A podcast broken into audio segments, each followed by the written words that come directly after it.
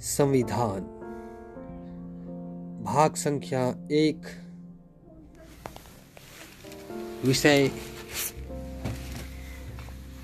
भारत के संविधान का प्रारूप एवं उससे संबंधित घटनाएँ। संविधान की ऐतिहासिक पृष्ठभूमि।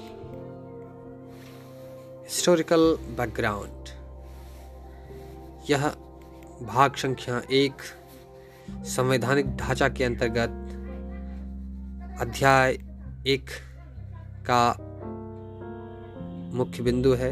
इसमें हम कंपनी का शासन, जो कि सत्रह सौ तिहत्तर से अठारह सौ अठावन तक, ताज का शासन अठारह से उन्नीस सौ सैंतालीस तक और तथा इससे संबंधित महत्वपूर्ण टिप्पणी के बारे में हम इस अध्याय में देखेंगे।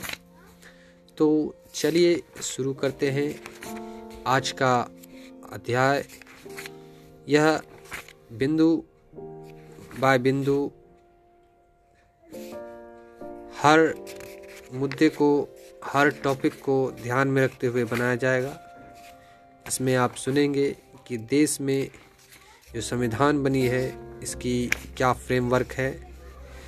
तो इस संवैधानिक ढांचे की अगर बात की जाए तो भाग एक में संविधान के ग्यारह ढांचे को फ्रेमवर्क के रूप में नामित किया गया है, जिसमें हम पहले ऐतिहासिक पृष्ठभूमि, दूसरा संविधान का निर्माण, तीसरा संविधान की प्रमुख विशेषताएँ, चौथा संविधान की प्रस्तावना, पांचवा संघ एवं इसका क्षेत्र छठा नागरिकता, सातवां मूल अधिकार, आठवां राज्य की नीति निर्देशक तत्व, नौवां मूल कर्तव्य, दसवां संविधान का संशोधन तथा ग्यारहवां संविधान की मूल संरचना।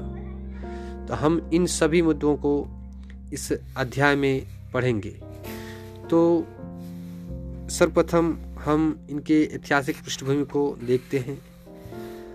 भारत में ब्रिटिश ईस्ट इंडिया कंपनी का आगमन सोलह सौ ईस्वी में हुआ, जो कि यहाँ एक व्यापार के रूप में आने वाले अंग्रेज़ों के सहयोग के थ्रू यहाँ शासन करने का काम किया गया। उस समय ब्रिटिश ईस्ट इंडिया की कंपनी जो थी, उनकी महारानी एलिजाबेथ प्रथम के चार्टर द्वारा भारत में व्यापार करने का अधिकार प्राप्त मिला था। कंपनी ने सिर्फ़ व्यापार कार्यों तक ही इसे सीमित नहीं रखा। उन्होंने सत्रह सौ पैंसठ में बंगाल और बिहार के जितने भी दीवान थे, उस क्षेत्र में उड़ीसा के जो दीवानी राज, राजस्व एवं दीवानी न्याय के अधिकार अधिकार प्राप्त जो कर लिए थे, इसके तहत भारत में उसके क्षेत्रीय शक्ति बनाने की प्रक्रिया प्रारंभ हो गई थी। इसी दौरान अठारह में सिपाही विद्रोह का परिणाम स्वरूप ब्रिटिश ताज ने भारत के शासन का उत्तरदायित्व प्रत्यक्ष रूप से अपने हाथों में ले लिया। पहले क्या था कि शासन कंपनी के हाथों में थी और यहाँ की जो इस शासन की बागडोर थी, महारानी एलिजाबेथ प्रथम के हाथों में थी, जो कि ब्रिटेन में बैठकर शासन करती थी।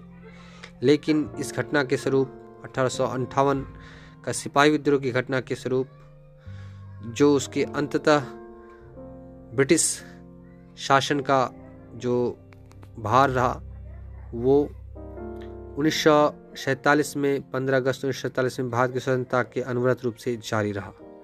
इसके आगे जो कि यहाँ अमल में लाने के उद्देश्य इस नियम को उन्नीस सौ सैंतालीस में एक संविधान सभा का गठन किया गया। जब स्वतंत्रता भारत को मिली तो उसी टाइम इस उद्देश्य की प्राप्ति के लिए संविधान का गठन करने का काम जो शुरू किया गया तो उन्नीस सौ छियालीस में एक संविधान सभा का गठन किया गया और 26 जनवरी 1950 को वह संविधान अस्तित्व में आया। यद्यपि संविधान और राजस्व व्यवस्था की, राज्य व्यवस्था की अनेक विशेषताएँ ब्रिटिश शासनकाल में ग्रहण की गई।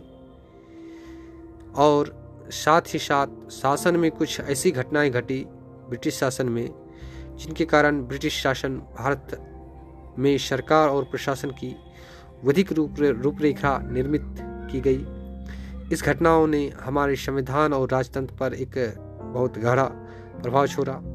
उनके बारे में हम विस्तृत व्याख्यान अगले दो शीर्षक के कालक्रम में काल, क्रमबद्ध रूप से देखेंगे, जो कि प्रथम होगा कंपनी का शासनकाल सत्रह सौ तिहत्तर से अठारह सौ अट्ठावन तक, तथा दूसरा होगा सम्राट का शासनकाल अठारह सौ अट्ठावन से उन्नीस सौ सैंतालीस तक।